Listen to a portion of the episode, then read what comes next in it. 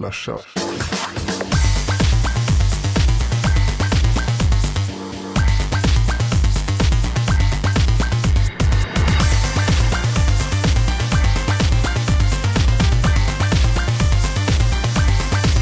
Slasha. Natt... Eh, nej, ärligt talat. Jag ska inte sjunga för jag har absolut ingen gehör. Jag kan liksom forma ord i någon form av harmoni, men jag kan aldrig sätta rätt toner på dem. Men det är den 13 december 2011. Det är Lucia ikväll och vi två lussebullar sitter här redan och snackar teknik med er. Tillsammans med eh, Big Daddy Lussebulle Jesper. Mhm. Det är jag det. Jag ska inte sjunga, det har vi kommit fram till innan i showen. Ja, fast du är en av få som är fullständigt tondöv men som ändå har signat en låt till en samlingsskiva. Det är ändå eh, props på det. Jag, jag, jag, jag bodde faktiskt ihop med en god vän till mig för länge sedan inne i stan som var en extremt duktig producent. Du kanske känner han? Jesper Söderlund Airbase. Har du hört talas om honom? Ja, det är någon gammal haspin. Haspin. Så eh, det var mycket tack vare honom tror jag som överhuvudtaget den låten blev gjord. Men det är faktiskt inte dåligt. Jag fick hem några lusentappar på den, den samlingsskivan. Det är inte dåligt för en låt. Inte illa. Men eh, Lucia. Jag, fan, jag har ju bakat lussebullar och käkat och bjudit på jobbet och ätit på eftermiddagen här. Så en eh, sann lussebulle at heart. Har du bakat lussekatter och tagit med till jobbet och bjudit på dem? Ja, men. High five! Ja, det, det är vuxenpoäng på det. Nej, men gillar jag. Vi, har, vi, vi håller på att göra julskinka där nere. Eller ja, vi. När jag säger vi så menar jag min fästmö Helena. Hon gör julskinkan. Jag eh, spelar in slashat. Äter den, eh, tror du skulle säga. Ja. Tanken var att jag skulle mysa ner sen klockan ja, 10 över 9 och bara ta en rejäl julskinkemacka med vörtbröd och annat. Men nu har ju min SSD-disk rasat i min huvuddator Jesper. Disk går först. Tror inte min fästmö kommer att gå med på det, men det är därför också jag kan nämna det tidigt här i showen att eh, jag sitter på en temporär lösning. Så att om kvaliteten svajar eller bild försvinner på mig från Youtube, hej hej alla på Youtube, så, eh, så ber vi om ursäkt och det är en temporär lösning. Men eh, Jeppe, du, du löser det där lite snyggt va? Jag hugger in med en gång när, när han försvinner ut i etern Så samlar jag mod till mig och eh, så maratonpratar tills han hittar tillbaks till eh, våran högupplösta kanal. Och även du har hittat, hittat tillbaka till oss från lite sjukdom. Ja, det, Det, det, det, det gav sig helt enkelt. Så nu är jag i toppform. Förutom att jag sov tre timmar i natt. Det var lite fisigt. Så eh, li- lite, lite trött sådär. Men eh, ändå taggad. Är det så att det är självförvållat med tre timmarna? Alltså jag är ju så klantig. Ligger och kollar på tv kvällen. Ja, ja nu är det klart. Jag är inte riktigt. Ja, Jag ser en till. Och så slår man på, somnar med en gång. Och sen när man ska... När den, så, så, så vaknar jag till precis när eh, avsnittet är klart. Och då har man sovit kanske en 15 minuter eller någonting. Sen är jag tokpigg. Och sen är det bara en kamp att försöka somna och det blir bara ännu värre. Så jag gick upp och satte mig och gjorde allt möjligt. Bloggade, gud vet vad jag gjorde. Eh, och sen vid fyra snåret någonstans så kom jag i säng. Men alltså, nu ska vi inte gå in på detta för länge. Vi har en show att spela in här, men jag gör samma, samma grej och så ligger man och vrider sig nästan två, tre timmar och så blir man så arg för jag kunde lika gjort någonting kreativt på de tre timmarna. Bloggat till exempel eller kodat eller vad fan som helst. Men då sitter man där, ligger man där liksom och försöker somna. Men jag tror att kroppen vilar i alla fall när den ligger ner. Är det inte så? Jo. Men jag, jag ligger också flera timmar. Men nu, nu har jag eh, idag, i natt, bestämt mig att händer det igen, då, då ska jag bara gå upp och göra något. Ja, det är rätt tänkt Jesper. Nu ska vi göra en show eh, och eh, vi börjar väl egentligen med förra veckans poll då va? Men i och med vårt nya fantastiska system med hur vi skriver upp show notes så vet jag inte riktigt vem det är som tar förra veckans poll. Då tar jag den. Jag är sugen. Ja, kör. Ja. Förra veckan så frågade vi er, använder du incheckningstjänster? Ni vet eh, Goala och gänget. Och då vann faktiskt det tråkigare alternativet. Jag använder inte incheckningstjänster på whooping 56 procent. Eh, tvåa kommer Facebook Places på 34 procent. Trea kommer faktiskt Latitude på 12 procent. På fjärde plats då Foursquare på 7 procent. Eh, femte Goala 4 procent och Annan på 1 procent. Latitude trea Jesper. Ja, den var lite otippad. Att, eh, att Goalla hamnade så långt ner. Visst, den har inte varit eh, världsbäst på sistone. Men att den tappade så fort. Och så det är sagt här innan någon tror att vi har gjort fel. De här procenten blir totalt 102 procent. Ni fick ju faktiskt välja flera alternativ. Så eh, ett fåtal av er där ute använder mer än en tjänst. Så kan vi väl sammanfatta den siffran med. Ja, men det var bra att du sa det. Men att Facebook Places 2, det, det är ju inte helt otippat egentligen. Va? Det, det kommer liksom färdigpaketerat för våra Facebook-användare. Ja, Facebook är det nya stora, och, och, eller nya och stora, gamla stora. Och sysslar man, med, sysslar man inte med incheckningstjänster. Eh, Facebook känns som det första stället att börja med det om man väl hoppar på det tåget. Så kan jag säga. Så det känns väl naturligt. Att Latitude ligger där. Det är väl alla sådana som du. Som ska, ska vara så Google-appifierade och allt, allt ska vara Google. Det är jag, Kottkrig, helt enkelt. Mm. Det är ni som står för de 12 procenten. Ja, precis i mundo. Ska vi se, då har vi veckans poll med faktiskt Jesper. Och den tar du då. Ja, och den är ju då ansluten till ett av våra ämnen här idag. Och då undrar vi helt enkelt där ute ni. När ni skaffar mobilabonnemang, vad väljer du helst? Och här ehm, får ni fyra alternativ. Eh, utan bindningstid, jag fixar mobil själv eller betalar fullpris. Alternativ två är 12 månader. Alternativ 3, 24 månader. Jag vill betala så lite som möjligt för mobilen. Och det sista alternativet att jag kör helst kontantkort. Och så klickar ni in er på vad ni helst eh, väljer när ni skaffar ett mobilabonnemang. Mhm. Så Och vi- svarar vi på det nästa vecka. Eh, ja, och vi får ju inte lov att prata, precis som du säger, vi får inte lov att prata om detta nu. Nej, precis. Sammanfattning, sammanfattning nästa vecka. Yes, sir. I. Eh, och så sa de också lite roligt här i chatten. Jag måste nämna det. En anonym lyssnare skriker att jag ska bara... Eller skriker. Skriver. Det är för min dotter grät där nere på nedervåningen. Eh, en anonym lyssnare skriver. Tommy, kan du inte bara säga jag tar disken ikväll älskling? Hej! En göteborgare. Ja, Gillar fint, jag. fint, fint. Eh, två saker ska vi prata om också. Det här har inte stämt av med Jesper, men jag kör bara på egen hand där. Det Eh, här ska bli intressant. Jeppe älskar när jag hittar på egna saker i showen. Mm. St- Grej nummer ett då, den kan du faktiskt ställa dig bakom och det är den 27 december. Eh, det börjar dra ihop sig. Då kommer vi köra eh, live som alltid, men kanske lite speciell live. Ni som har varit med några år vet vad som brukar hända eh, runt de här datumen på året. Eh, 27 december från 19.30 då är det försnack. 20.00 är det show. Eh, är du en sån som brukar eh, eller brukar vara med live eller är med live ibland eller aldrig varit med? Alltså, Alla helt enkelt. Ta er tid. Eh, Svälj julmaten, sätt dig framför datorn.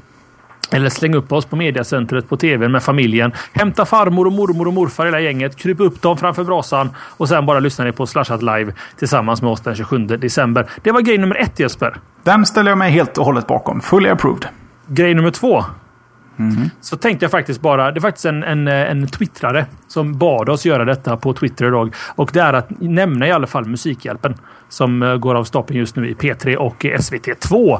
Eh, Just det att man kan donera pengar för att hjälpa flickor runt om i världen att få en proper utbildning. Jag tror det bara är flickor. Jag vet inte. Skitsamma. Bara flickor.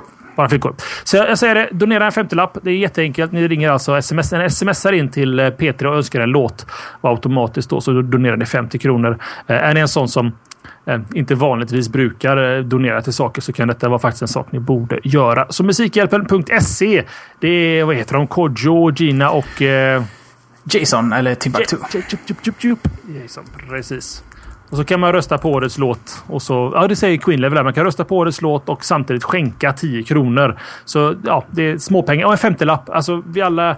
Det går även att, eh, att eh, önska en låt för en hundralapp eller en 200-lapp.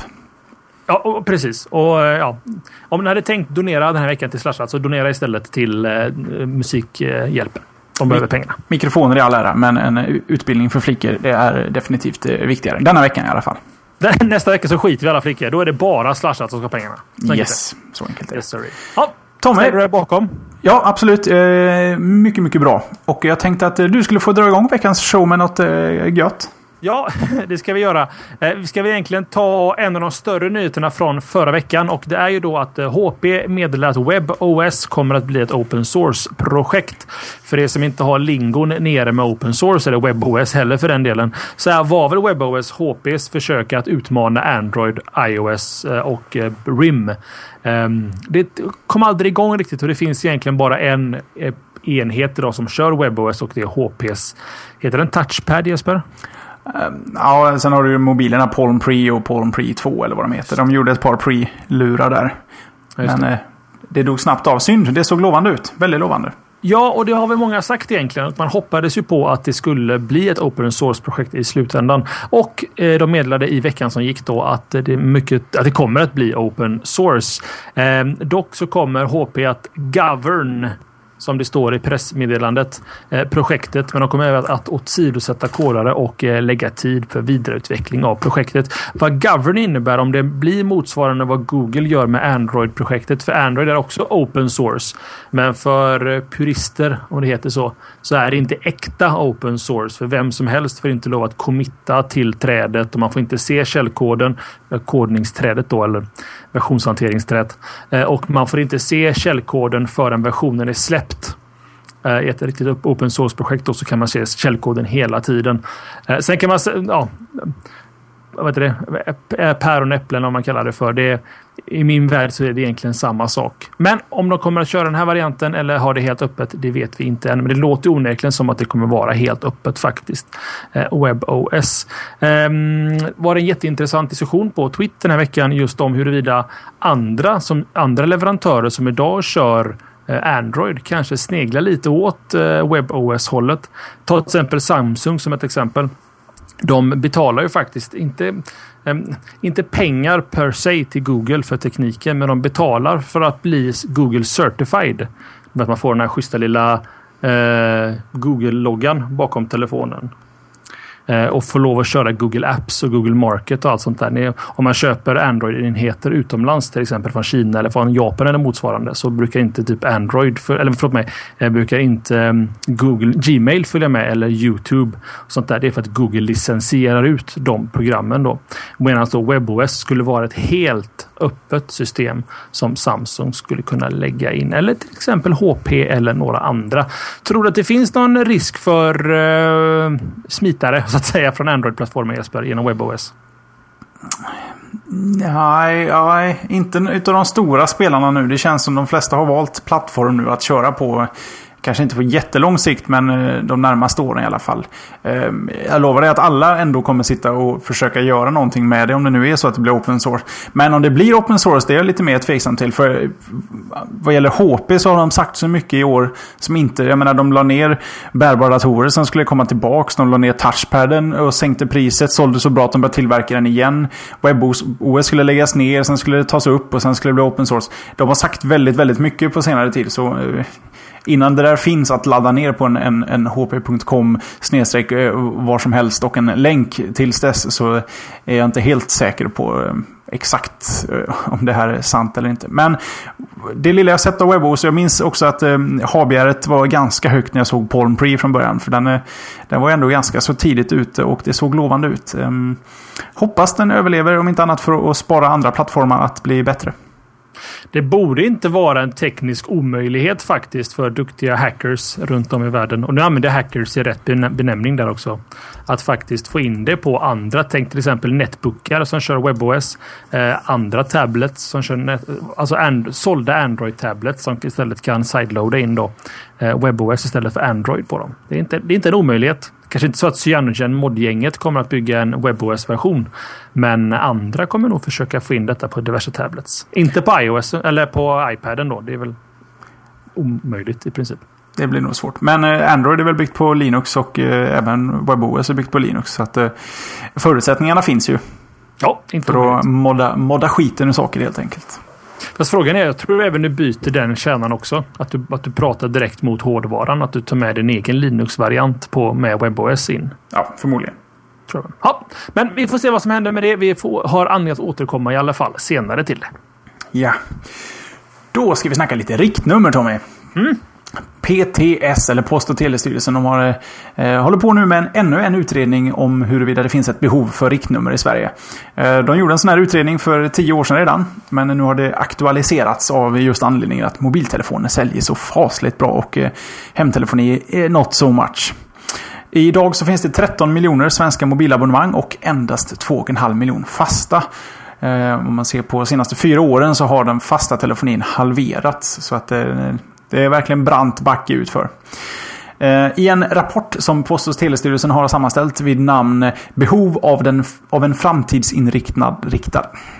Tommy, jag tar det en gång till. Jag gör det, varsågod. Behov av en framtidsinriktad telefonnummerplan.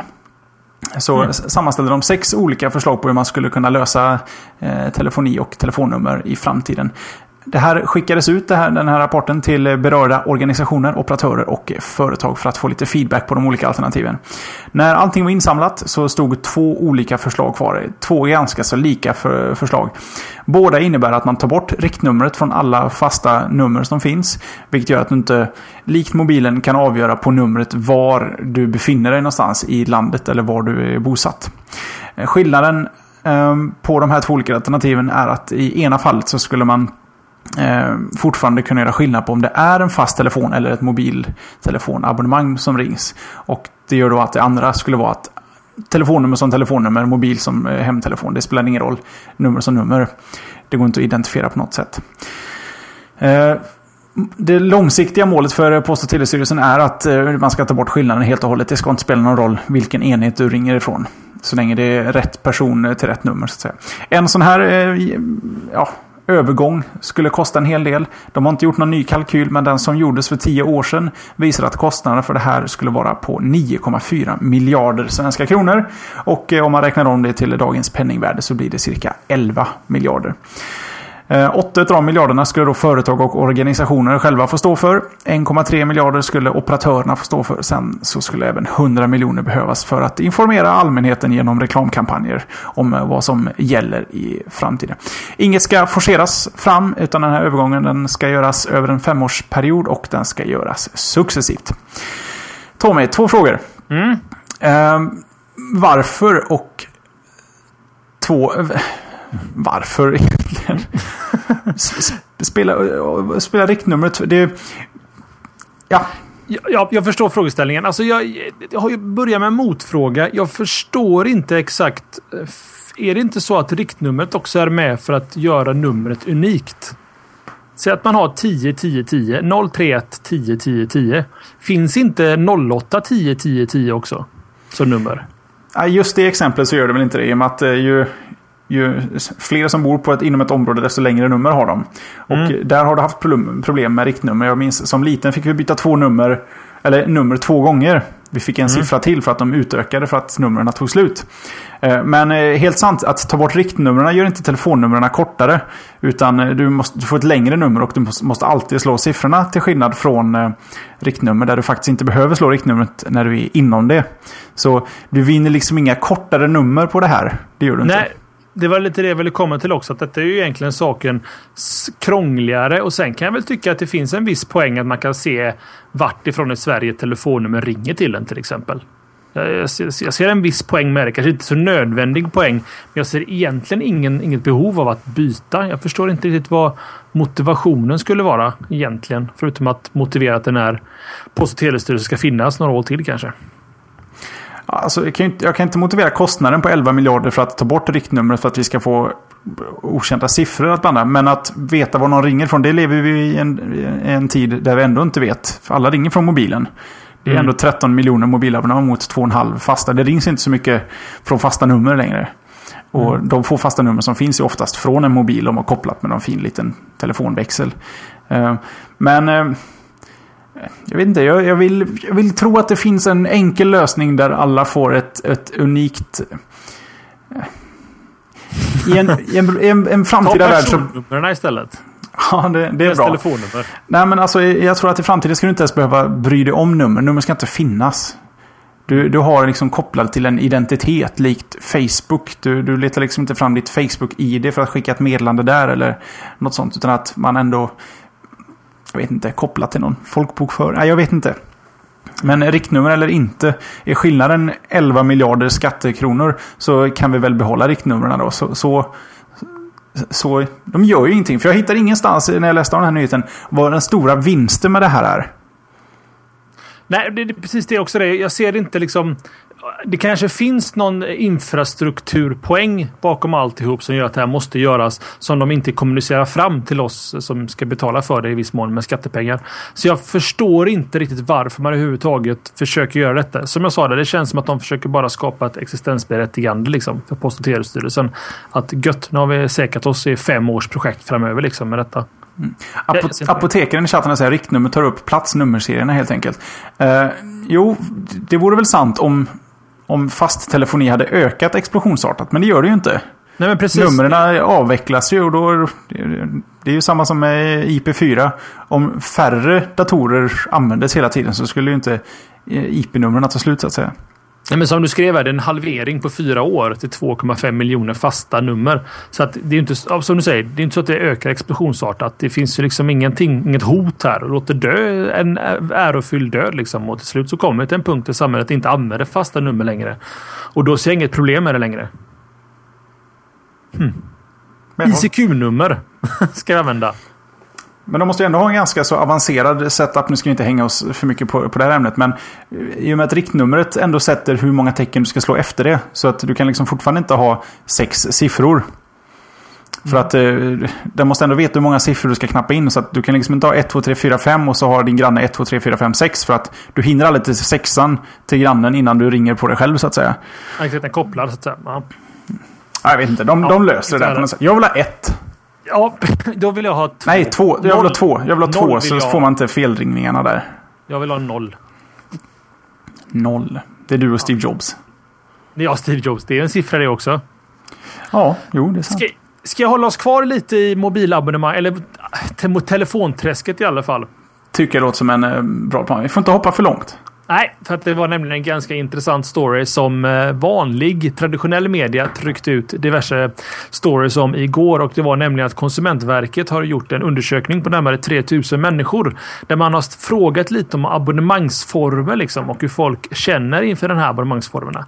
Eh, nästan hälften av de här 3000 tillfrågade har svarat att, att de är missnöjda med chattens kvalitet. Till exempel då tekniska problem eller begränsningar av, av överföringshastigheter. Det är mobilnätet då vi pratar om här naturligtvis.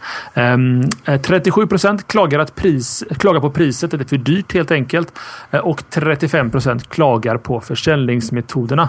En dryg fjärdedel ogillar avtalsvillkoren och anser att informationen är dålig och att villkoren bör ändras. Eh, och endast 27 procent tycker att det är lätt att jämföra olika sorters abonnemang. Vad det här kokar ner till då, det är väl just det här om att, att telebutiker använder um, ja, betala 99 kronor i månaden försäljningsmetodiken och att du sen betalar av en telefon och att det i slutändan hamnar ändå på en 3 500 eller en iPhone kostar närmare 7 500 när du väl har betalt av den på två år. Och då menar då Konsumentverket på att man måste vara öppnare med det här och ett förslag de har lagt är att man får ha max ett år. Eh, det vill säga fortfarande avbetalning, men då får du betala det dubbla i månaden då. Eh, för att man ska få en bättre kontroll på sin ekonomi. För att jag kan tänka mig att eh, två år är väldigt, väldigt lång tid för en, ung människa som köper en mobiltelefon. Man kan ju kanske luras av att det är 99 kronor i månaden. Har du funderingar på detta Jeppe?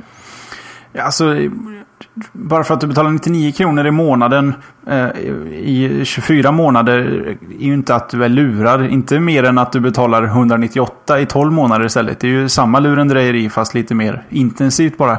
Men jag kan hålla med om att eh, abonnemangsformer och tilläggstjänster och plustjänster och begränsningar i de här kontrakten är onödigt krångliga för att bilda sin uppfattning. Skulle jag gå ut nu, nu, nu har jag redan gjort den här resan, men skulle jag gå ut nu utan att veta någonting om mobiltelefoni och försöka hitta ett abonnemang som passar mina behov så, så skulle det inte vara särskilt lätt att hitta det billigaste eller det bästa.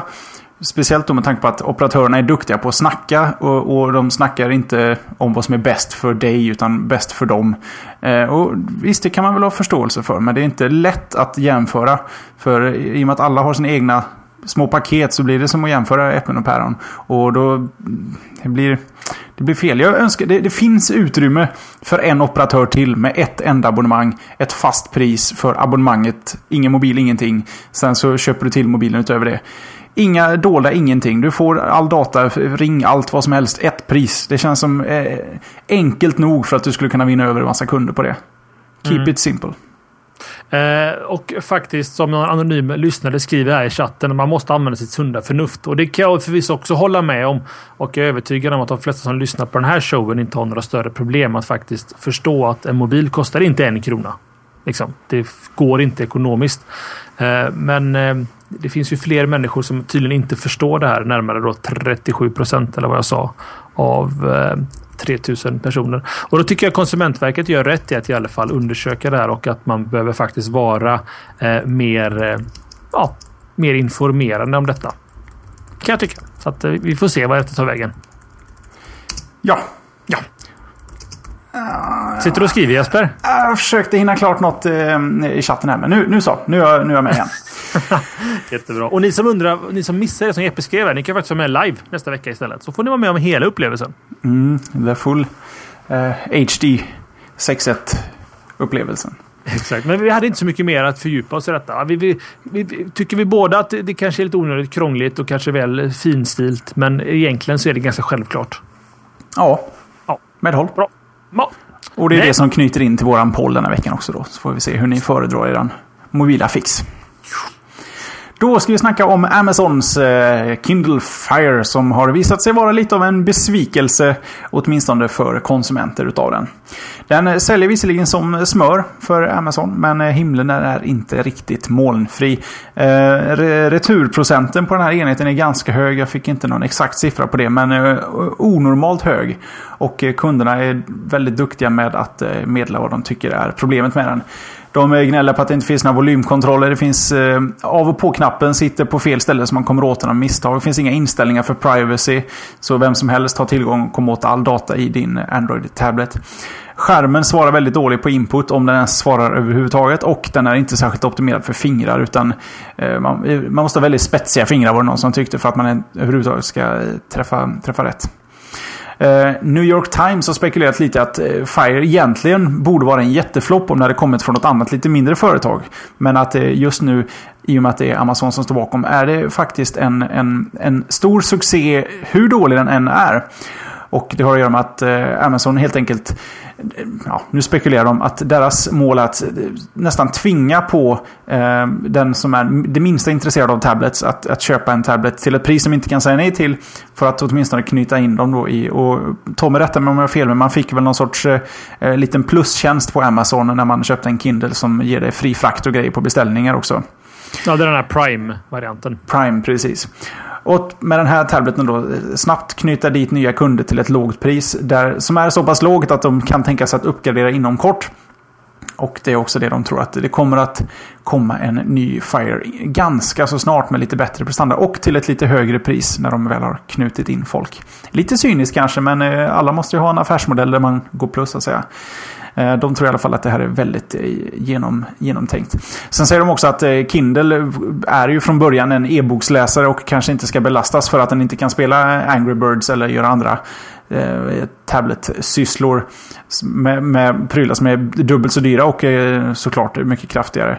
Det ska ju fortfarande vara en e-boksläsare, magasin, eh, tidningar, prenumerationer och den saken.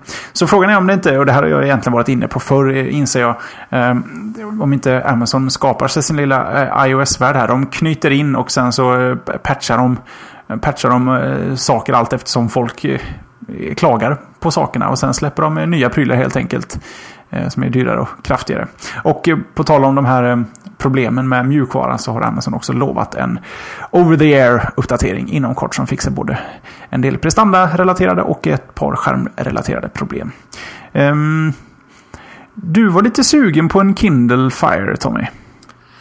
Ja, men mest kanske för att jag är datanörd och på något sätt vill, vill prova all ny teknik som släpps. Det är en ehm, god ursäkt som, som vilken annan. Eh, men alltså, ja, kanske. Ehm, så, precis som någon skrev här i chatten så är det alltså man får vad man betalar för och det är väl Amazon Fire ett bra exempel på. Eh, om du egentligen bara vill kunna läsa böcker eller kanske surfa några webbsidor eller kanske kolla på lite film eller lyssna på musik så tror jag Fire är alldeles utmärkt. Förväntar du dig att få en iPad för en tredjedel av vad en iPad kostar så kommer du bli besviken. Eller en hälften ska vi säga snarare. Eh, så kommer du bli besviken. Det, det, är ju inte samma hårdvara och det är inte samma mjukvara heller för den delen. Ehm, däremot så kan jag tänka mig också att all ny teknik dras med vissa barnsjukdomar Eh, som kommer fixas med tiden. Vi får inte glömma av, om vi ändå ska återigen gå tillbaka till iPhone eller iOS-exemplet där, så cut and paste kom rätt sent till iOS. Även också att eh, det var något mer konstigt som kom in väldigt sent. Men det, det är så det funkar. Liksom, det är naturens gång inom teknik idag. Att man släpper saker väldigt snabbt. Sen itererar man eller lägger in ut nya versioner eh, rullande liksom och säger att det är en kommande feature. Även Windows Phone 7 släpptes utan cut and paste. Så att jag menar teknik utvecklas. Med det sagt så, eh, så vill jag nog prova innan jag, innan jag uttalar mig. Men jag kan tänka mig att förvänt, man får nog inte kanske vad man förväntar sig. Eller jag tror man får exakt vad man betalar för. Jesper. Ja, det, det mm. brukar vara så. Annat var det på tiden när 8-bit-spelen skulle ut. Det, då fanns det inget efterpatchande utan då var det tvungen att vara klart. Mm. Från början. Nu ser jag att en Kindle går faktiskt att plocka upp i Sverige för en 2 och 3 ungefär om man är intresserad. Efter att jag promat den så väl där. Men, men jag kan tänka mig som så här att en, en Fire kan nog vara en, en bra instegsmodell in i tabletvärlden. Om man kanske inte har råd att lägga pengarna på en iPad då, som är utan tvekan det bästa inom det här segmentet fortfarande. Så, så kan jag tänka mig att det, det, är en bra instegsmodell. Eh, jag kan också tänka mig att en Fire skulle nog vara ganska kul för min dotter till exempel när hon blir något år äldre. Att leka med. Och jag menar, visst, det är inte kul om en sak för... Så hon kan läsa Great Gatsby och sådana där Faust och lite grejer. Mm. Och, och bil, vet den här eh, Kärlek och krig, Love and War, nej, av Shang Sun. Ja, skitsamma. Um, va, va, hur mycket kostar den? 200 dollar va? Så typ 1700 spänn eller något. 1500. Ja, plus lite frakt. Och det beror på hur du köper den. Det går att hitta ja. via Basula såg jag för 2-3. Jag, jag tänkte säga att då gör det ingenting ifall den går sönder. Men den är fortfarande dyr nog att faktiskt vara lite försiktig med. Så att säga. Mm. Så att, eh, jag skulle vilja prova en. Jag har sett någon i chatten, en eh, viss Loranga här i chatten, skriver att personen frågar har den och är nöjd med den faktiskt. Mm. Mm. Eh, så att, ja, jag, jag, jag, förstår Amazons tänk och du skrev det ganska intressant där som New York Times spekulerade i. Och det var just det att om det inte vore för Amazon bakom så kanske inte det här hade hållit vatten överhuvudtaget. Och jag tror att eh, Amazon i USA är en så extremt stor kedja att jag tror att de vinner mycket på att de är Amazon. Att du har enheten som visar innehållet som finns på Amazon. Din musik du har köpt, dina filmer du har köpt och allt annat. Så att jag, eh, Amazon gör att Fire vinner mycket på det Jesper. Sitter du och skriver nu igen? Ja, jag måste börja bli snabbare i chatten här känner jag. ja. Aha, igen, vill, vill, ni se vad Jesper skriver så får ni hänga med live. För nu ska jag prata om forum. Där kan man också skriva Jesper. Ja, det kan man. Eh, vår gode vän eh, Magnus Jonasson som är lite av våran eh, Twitter och forumgeneral får vi kalla han för nu då. Eh, tar upp veckans forumämne och eh, myser upp den lite extra mycket och eh, låter oss plocka upp det i showen så ni har en chans att vara med. Veckans ämne tituleras eh, Företagsmån Storage lösning. Hjälp! Alltså någon form av lagring i molnet för företag. Ehm, det är Thomas, som heter han Thomas på forumet då, som har behov av någon typ av molnlagring för sitt företag för att slippa mejla stora filer fram och tillbaka till kunder. Ehm, hans krav är att det ska vara enkelt att lägga upp konton med unika rättigheter per kund. Ehm, ska kunna gå via kunna, att, ska kunna nås via ett webbgränssnitt och helst ha stöd för Android och iOS. Och det får gärna kosta dollars. Det är inte det som är problemet utan de vill ha ett stabilt och bra system. Diskussion diskussionen hittills har handlat mycket om FTP-lösningar. Eh, FTP kan adresseras via webben. Sätta upp en server någonstans och så skapar man grupper av FTP-användare eh, med lite rättigheter och annat smått och gott. Det skulle kunna vara en lösning. Däremot så ska jag fråga en expert som är med oss här live i showen med de här Jesper Söderlund som jobbar med bilder och stora filer dagarna i ända. Har du något bra tips här till Thomas? Ja, molnlagring kanske inte det beror lite på hur stort företaget är. Um, om de har flera olika kontor. Jag hade väl kanske inte yrkat på molnlagring om, om det handlar om att skicka stora filer fram och tillbaka. För då är det en extra led i, i onödan. Där du är lite beroende av, eh, av eh, tjänsteleverantörens upp och ner-lina. Um, det är väl i så fall om man skaffar någon egen uh, intern server med lite mjukvara för det där. Ehm, men spontant har jag lite dålig koll. Vårt eh, företag jag jobbar för har ingen större nytta av eh, molnlagring. Så det är ingenting som har diskuterats. Vad jag vet. Så jag har inte så mycket mer input på det. Alltså, kan Thomas kanske använda uttrycket moln där han menar ska vara online? Förstår du jag tänker? Ja. Det... Alltså, Spontant kan de använda Dropbox Teams här känner jag. Om de vill hålla det i liten skala. Mm. Ehm, det är en variant. Då får du ut en länk med en gång också. Ehm, mm. Men Nej, jag tycker vi lägger det här lite på våra lyssnares ansvar att eh, ge sig in och hjälpa Thomas. Det, det måste finnas många som har haft liknande funderingar och förhoppningsvis också löst det. Mm. Och det gör ni på forum.slashat.se. Eh, det är som så att vi godkänner alla konton för att slippa spamkonton. Så kommer du glad i hågen och ska skriva ett tips så eh, ursäkta oss redan i förväg om du är ny användare då att det kan ta kanske upp ah, en halv dag kan man säga, max en dag för någon av våra administratörer att faktiskt godkänna ditt konto. Men vi lovar att vi gör det så fort som möjligt. In och hjälp Thomas och oss andra att hitta bra moln storage lösningar. Nu ska jag gå vidare Jesper, in the show. Mm. Mm. Eh, Spotify eh, är ju en, onekligen en känd produkt här från Sverige. Eh, och eh, vår gode vän Daniel Ek, alltså vdn på Spotify, var på Le Web. Le Web. In Paris. Paris då. Paris eh, nu under veckan som gick. Där han kläckte ur sig eh, att deras New York-kontor, alltså Spotifys New York-kontor, har under en längre tid jobbat med någonting som kallas för Spotify Radio. Det är helt enkelt så att den låter användaren lyssna på personligt strömmande radio baserat på den egna musiksmaken. Eh, Daniel säger själv att det är ungefär som Pandora men en, en, med skillnaden då att det inte finns några begränsningar, floskler kan vi säga här också. Då. Och du kan hoppa över hur många låtar du vill och skapa hur många radiostationer du vill. Eh, så att eh, du, det här är någonting som du har efterfrågat länge, Spotify Jesper.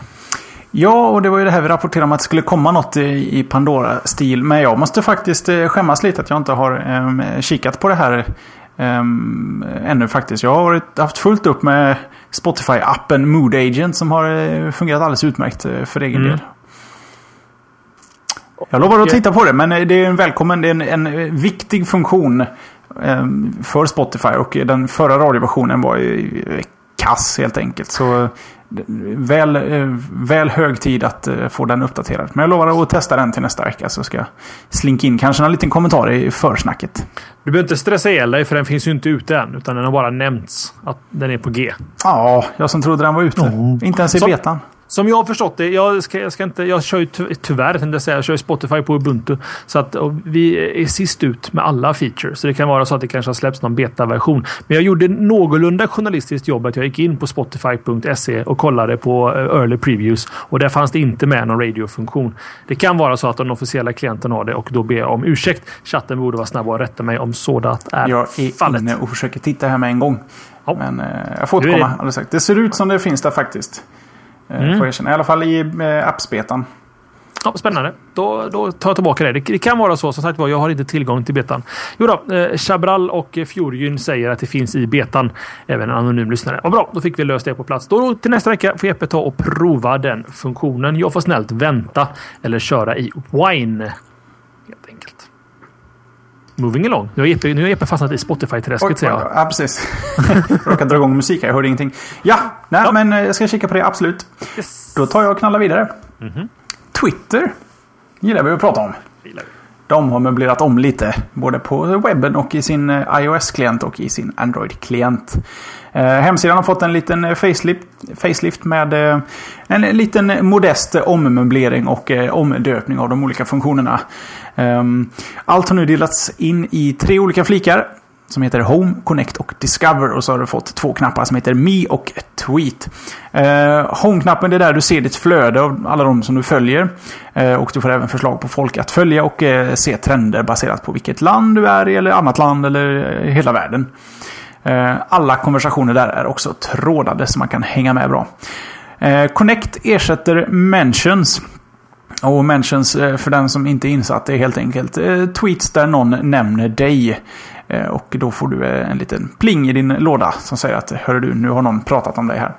Här ser du både mentions under Connect-fliken. Eh, du ser retweets och du ser också om någon har satt favorite på någonting du har tweetat. Och allting sorteras fint i en kronologisk lista. Discover en, en, en, ny och ny. Den låter i alla fall hänga med i någon sån som du är intresserad av baserat på vad du tweetar om. Så den aggregerar nyheter på något sätt baserat på eh, sånt du retweetar och eh, sånt du, eh, sånt du klickar på och sånt du tweetar om. Uh, um, ja, ju mer du tweetar desto, desto bättre blir helt enkelt Discover på att ge dig information. Eh, knappen Me är eh, den som samlar information om dig och eh, hur många du har som följer dig och hur många du följer och även vilka listor du delar delaktig i eller följer.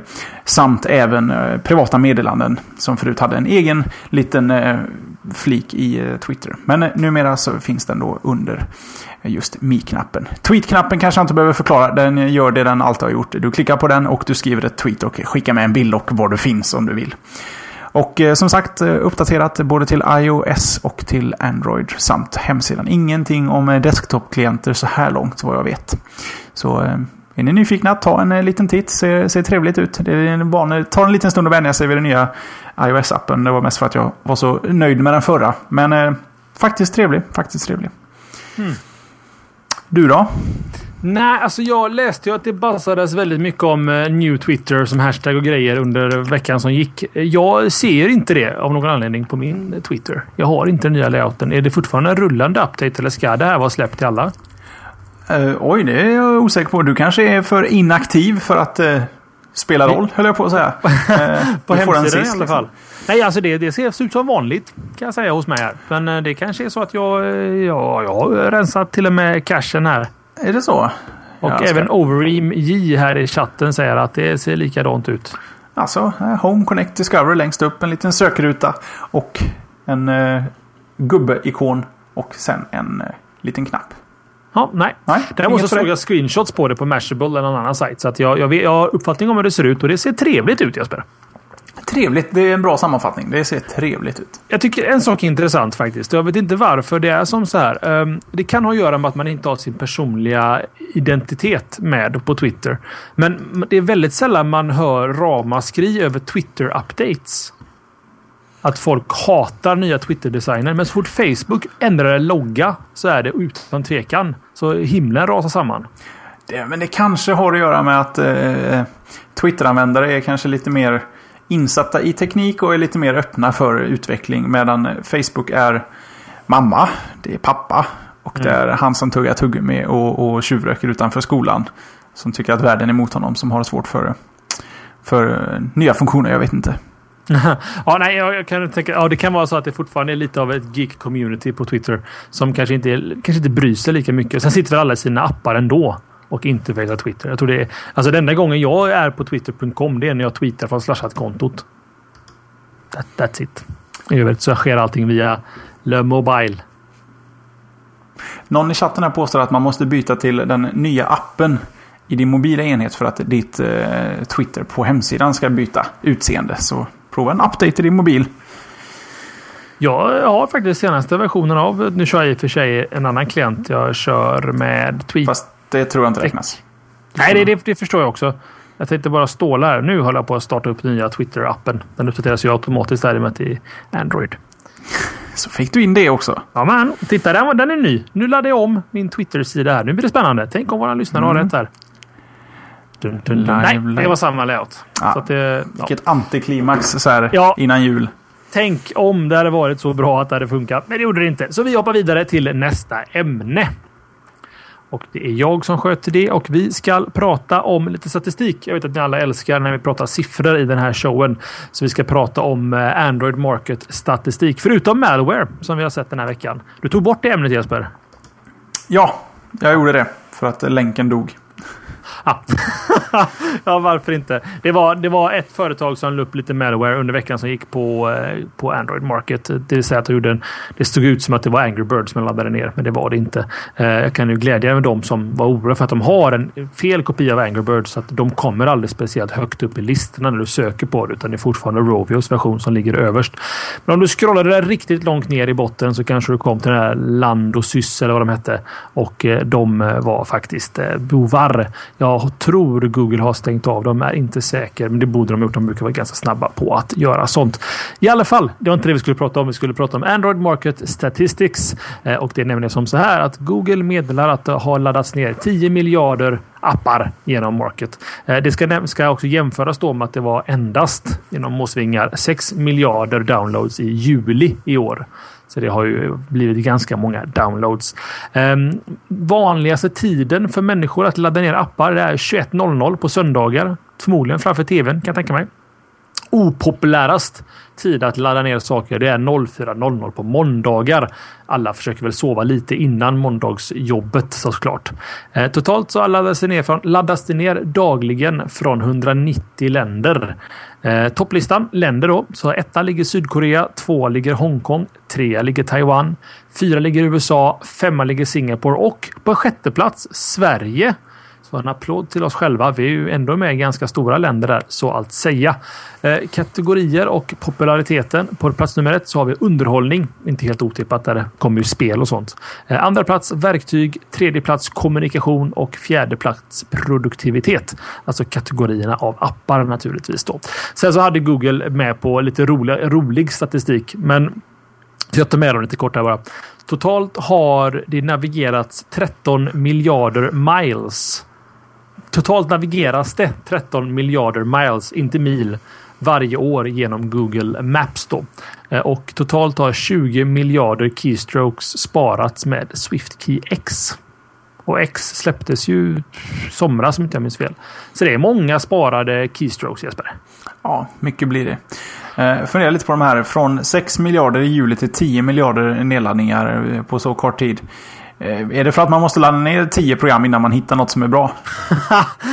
Definitivt. Det finns många Flashlights-apps. Precis som på iOS. Mm. Jag försökte hitta en kalender till Android. Jag tror jag, jag var nog eh, åttonde bestämde mig för att eh, jag orkar inte längre. Nej, alltså det, de, den, den, lider lite av samma problem som många App Stores gör och det är att det, det, finns ett överflöd. Det finns en väldigt liten procent kvalitativa apps, apps och en väldigt stor procent icke-kvalitativa apps som finns som är i vägen för de som är bra.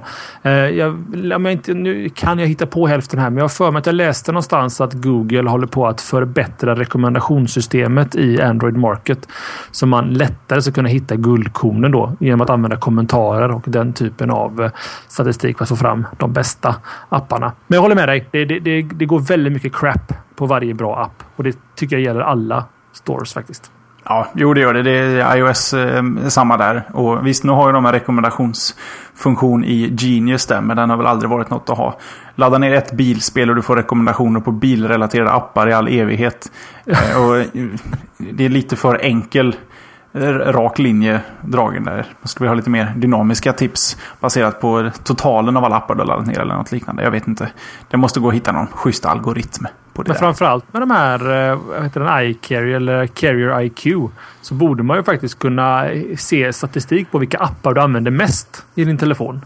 Mm. Det borde ju loggas någonstans. Att startar jag Twitter-appen varje dag och det kommer en ny Twitter-app som har väldigt bra recensioner så är jag förmodligen nyfiken på att veta lite om den Twitter-appen för att det ligger i min intressesfär. Jag har åkt in i samma fälla som dig när jag hade en iPhone. Det var att jag laddade ner tror jag, två radioappar. Och sen fick jag bara radioreklam hela tiden för nya radioappar och kände att men, men, men. Fan.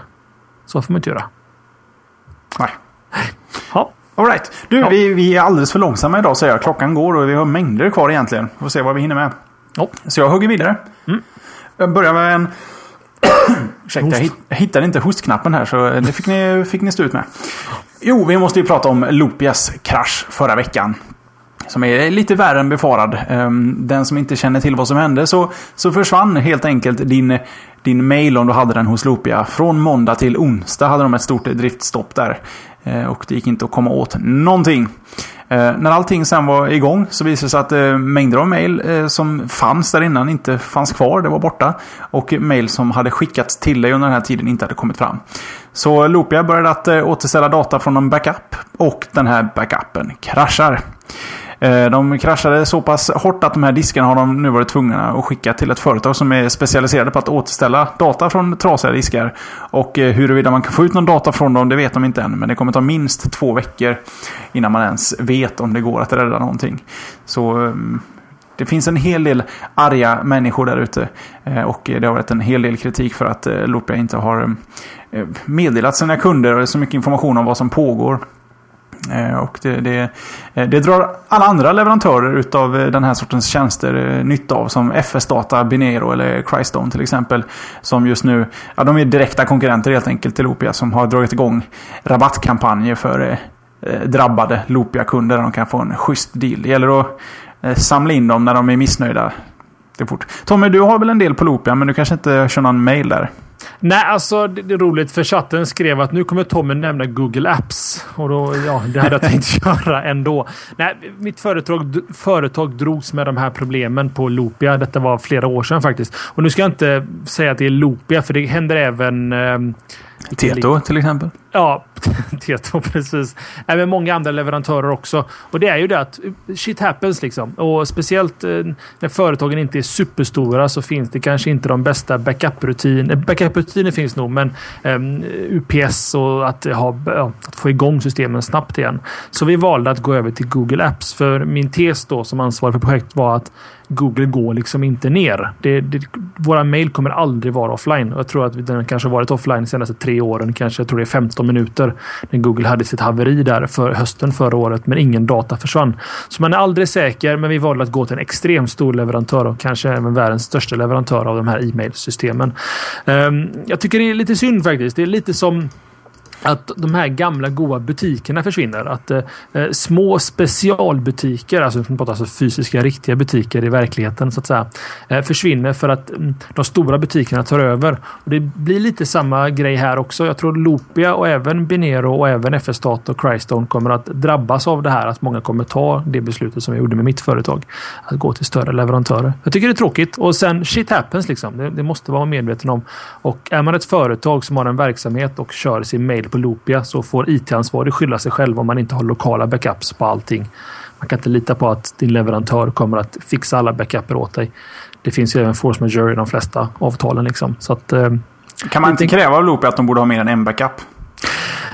Nej, alltså jag, det beror på vilket, jag eh, tror det heter SLA-avtal. Liksom. Hur, hur, hur, du kan säkert betala extra och Loopia gör en extra backup åt dig. Men jag tror att de har, följer den standard som finns. Att man ska göra ex, så här många kopior. Liksom. Och då är man säker. Sen kraschar kopiorna också. Så, eller backupen så har man ett extremt stort problem. Men ännu en gång, alltså, är det företag som har sin verksamhet på Loopia så ska IT-ansvarig eller motsvarande faktiskt backuppa även lokalt deras data. Det är sant. Det är sant. Men vi håller inte Loopia oansvariga för att ha Nej, nej, för fan. De är, de är superansvariga för detta. Det är lika idiotiskt som... Det var, inte, var det Loopia som skulle prova ett dieselaggregat klockan två på en tis, torsdag eftermiddag. Och det gick ner i en och en halv timme liksom. Oh, det är taskigt. Jag tror det var, nej, men FS-data var det. Och FS-data var det. Eh, så en av våra, alla våra webbtjänster på vårt företag låg nere i en och en halv timme på ett torsdag eftermiddag för att de skulle prova ett dieselaggregat. Ehm, men, men, men okej, okay. och sen också som då var det många som klagade på mig som IT-ansvarig och sa att men herregud, så kan det inte gå till. Och då sa jag att vi får räkna på vad en och en halv timme nedtid kostar oss i rena pengar. Och sen så får vi räkna på vad det skulle kosta oss att ha redundans i företaget. Liksom. Att, eh, att ha dubbla system som eh, rycker in för om någon server går ner och sen underhålla det där. Liksom. Och det kommer att kosta bra mycket mer än vad en och en halv timme nedtid per år kostar. Till syvende och sist. För ett litet företag. Sen större företag så är det större kostnader naturligtvis. Jag kanske ska börja sälja utrymme på min lilla Mac Mini här i vardagsrummet. Jag har ändå dubbla backuper på det. Både on-site och off-site. Ja, det är inte dåligt. Mm, mm, Där börjar vi snacka. Apropå... Nej, vi ska inte gå in för mycket i det där. Det nej. finns mycket att prata om när det gäller backupning. Men backuppa. Gör eh, varje söndag till din backup-dag. När du går upp, dricker ditt morgonkaffe på söndag och läser tidningen eller tidningen på din iPad. Så gör en backup. Det tar inte många minuter. Tre ställen är väl key Jesper? Ja, jag har kört två, men jag är ju eh, blott en enkel knegare. Man brukar säga en kopia på datorn. Eller du har ju en kopia som ligger originalet om man säger så. Sen en kopia som ligger på ett USB-disk i huset och en kopia som är offsite. Det vill säga Okej, okay, men då har jag ju tre. Då är originalet och två kopior. Det är ja, ju tre, tre ex ja, så att säga. Oh, nej, men då, då har jag tre. Ja, så då, då, är, då följer du tesen korrekt Jesper. Mm, nej, men utmärkt. Ska vi knalla vidare? Klockan går. Ja, jag, jag, har faktiskt två ämnen kvar här. Jag vill gärna få med detta ämnet i alla fall. Och det är nämligen som så att eh, SVTs eh, distributionsstrateg Johan Wahlberg skrev på SVTs blogg att SVT har valt att överge appar helt och hållet. Motivationen är så som följer. Appar, oavsett om det är för mobiler, datorer eller tv-apparater, är ett område där SVT medvetet valt att just nu inte vara en aktiv aktör, skriver Johan Wahlberg på bloggen. Ehm, det, orsaken till detta är enligt honom själv att det är för dyrt att utveckla och underhålla appar och då att modern webbteknik uppfyller tittarnas krav. Lösningen heter alltså WebApps.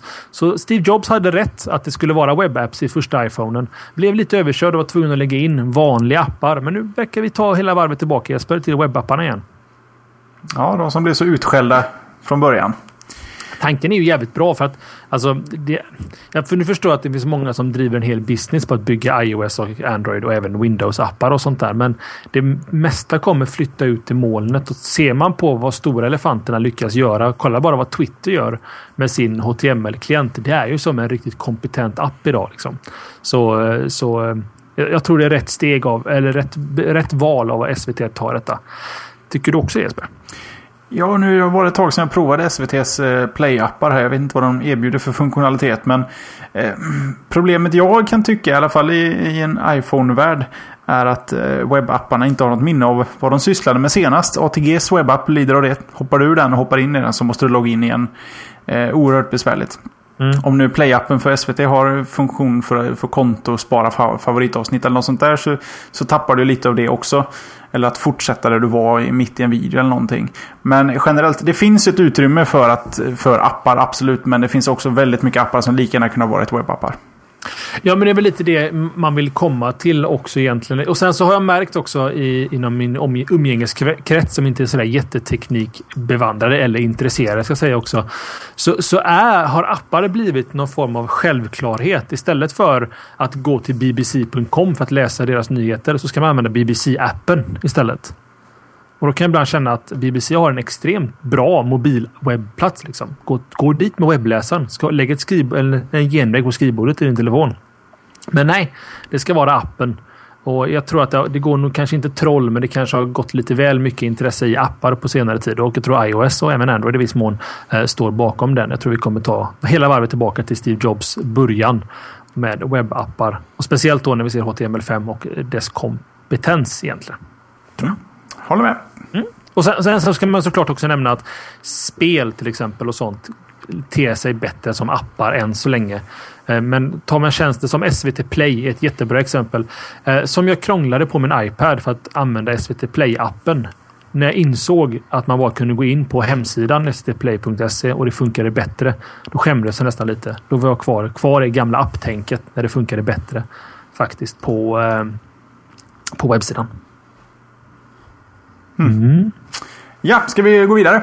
Mm. Tycker jag.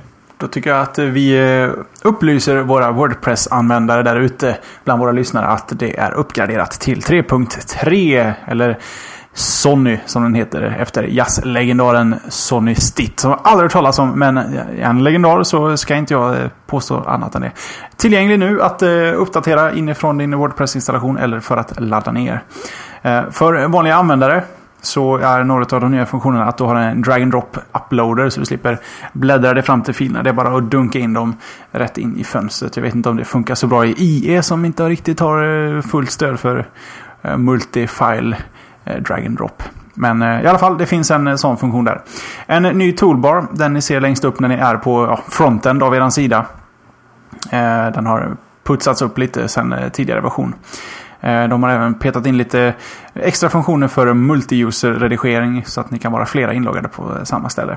Och så har de även fixat en Tumblr-importer om det är så att man vill flytta sin Tumblr-blogg och fortsätta med Wordpress lite mer avancerade verktyg. Eh, I övrigt så har de satsat på att förenkla för nytillkomna Wordpress-användare. Mycket tips och instruktioner som dyker upp när du installerar och eh, rör dig runt i dashboard som säger åt dig vad du bör eller ska göra för att gå vidare eller för att få det så bra som möjligt. Ehm, Dashboarden har också byggts om för att eh, fungera bättre på tablet eh, ja, som iPad och Android-plattformar. Om man vill gotta lite i admin-gränssnittet därifrån. Även utvecklare har fått en del godis och då i form av en ny jQuery-version. Eh, de har även fått lite nya API, bättre sätt att hooka in i hjälpskärmarna som hänger uppifrån.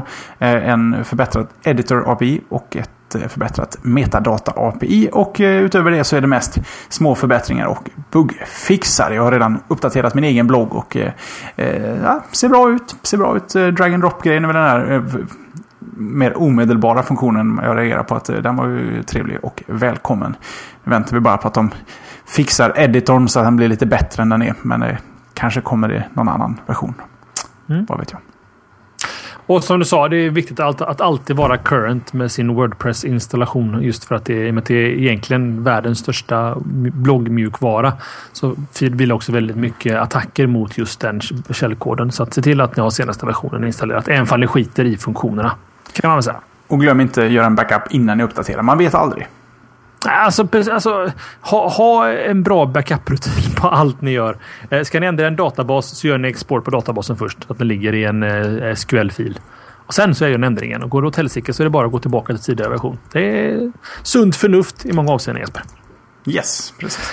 Yes, mitt sista ämne den här veckan och det är ännu mera siffror. Men det är imponerande siffror faktiskt. Som ni alla vet så har vi snackat mycket om Call of Duty Modern Warfare 3 och Battlefield 3 från DICE-grabbarna och tjejerna här i Sverige. Eh, och, det, och, det, här handlar egentligen bara om Modern Warfare 3. Man måste nämna båda känner jag när man snackar om de här spelen. Men det går onekligen bra för Activision och deras Modern Warfare 3. Eh, Modern Warfare 3 genererade en miljard dollar i världsomfattande försäljning under, deras, under dess första 16 dagar i butik. Eh, alltså om man sätter det i relation till andra saker så Avatar, filmen Avatar, eh, omsatte en miljard dollar på 17 dagar efter att det öppnades. Så alltså Modern Warfare 3 har tjänat in mer pengar eller tjänar in en miljard dollar snabbare än vad Avatar gjorde. Så det sätter ju saker i, lite i perspektiv över hur stort egentligen spelmarknaden är idag. Eh, om man jämför det med tidigare då, Modern War eller Call of Duty-releaser. Så 2009 då släpptes Modern Warfare 2 eh, och det tog dem två månader att nå en miljard dollar. Eh, och förra årets Call of Duty Black Ops tog det nästan 60 dagar för att nå samma milestone eller milsten, vad man kallar det för. Eh, alltså Jeppe, kunde du någonsin tro det att Modern Warfare 3 säljer mer än Avatar som film? Spel, spel är ju en jätteindustri numera. Det, det, den bara växer och växer. Så ja, nej, det, jag tycker det, det är väl häftigt. Mm. Ja, jag, jag tycker också det är häftigt att man... För att jag, jag minns så väl när jag var kanske 13-14 år och gick i skolan och älskade att spela tv-spel. Och jag kände mig inte utanför. Jag såg till att skaffa mig vänner som spelade tv-spel. Men jag, jag, kände mig lite utanför i det att jag, det jag tyckte var jättekul, det tyckte inte andra var så retro att spela tv-spel, Mario och sånt där. Eh, men nu känns det verkligen som att tv-spel har nått finrummen. Liksom. Jag tycker det, det känns jäkligt gött att våra generation har växt upp och tagit över. Sen såklart, mina klasskamrater var ju i samma generation, men de var bara ovetande. Nu spelar de också tv-spel tror jag. Förr var det ju barnen som spelade tv-spel. Nu är det papporna som spelar. Eller mammorna och papporna. Så det är en generationsgrej. Ja, jag såg faktiskt en kul bild på Reddit eh, i veckan. Där, vet, Simba eh, och hans pappa, Lejonkungen. Mm. Så sitter de på ett berg och så tittar de ut över dalen och så säger han att en dag så kommer allt det här bli ditt min son. Så har de tagit den bilden och så istället för dalen så är det Nintendo 8-bitars, Nintendo 16-bitars och massa, massa goa konsoler. Säger pappan det. En dag min son kommer allt det här bli ditt. Ja, är lite, lite, så är det. Min dotter ska spela tv-spel. Jag har sparat massa goa gamla spel till henne som hon ska spela med mig. Härligt, härligt. Kom igen. Kom igen. Du, jag har eh, inget mer. Lätt, kort och koncist. Det var bra. Det var mycket och väldigt varierat idag Jesper. Mm, det tycker vi om. Vi, vi laddar för att vara i vårt SL den 27 december när vi ska... Ja, vad det nu är vi ska göra där. What he said. Mm. Uh, man kan faktiskt få som hemläxa om man är extremt nyfiken så kan man faktiskt gå tillbaka och titta, lyssna på tidigare år. Vad gjorde vi tidigare år? Ska de göra samma? Vi vet inte. Men gör dig själv en tjänst och var med den 27 december 2011 klockan ursäkta mig, 19.30 20.00 börjar The Show och då säger jag alltså den bestämda formen The Show. Så att säga. Så missa inte det för allt i världen. Eh, och som jag sa, Musikhjälpen.se. Hjälp tjejer runt om i världen som är eh, fattiga får man väl säga. Att faktiskt få en vettig utbildning och få en chans. Samma chans som vi tar för givet att vi ska ha i eh, Sverige till utbildning. Eh, är inte lika självklart för barn i andra länder. Så skänk en, en 10, en 50-lapp, en 100-lapp eller en 200-lapp. Eh, skippa och köp nästa spel eller en öl eller ett glas vin på krogen. Och du har hjälpt ett barn till en bättre framtid. Nog om barn tänkte jag säga. De är extremt viktiga. Men vi Jeppe, vi ska hoppa in i eftersnack och jag ska fortsätta att bråka med min SSD-disk. Mm, det ser vi fram emot att höra dig svära. Eh, tills nästa vecka så får ni alla i läxa att ta er till eh, slashat.se social och ta reda på var vi finns. Och så får vi också passa på för er som missade försnacket att tipsa om eh, Magnus Jonasson, vår gode väns recension utav den eh, hyperfärska Samsung Galaxy Nexus Galaxy... Nej, vilken Galaxy ordning? Nexus bara. Galaxy Nexus. Han har den och har recenserat den på sin blogg. Magnusjonasson.com. In och läs om ni är intresserade. Så ses vi här om en vecka. sorry. Eh, tackar bockar och bugar. Vi syns. Och ät inte för mycket lussekatter. Eller ät lagom med lussekatter så hörs vi nästa vecka igen. Ha det gött! Ha det bra! Hej! Hej hej! Slasha.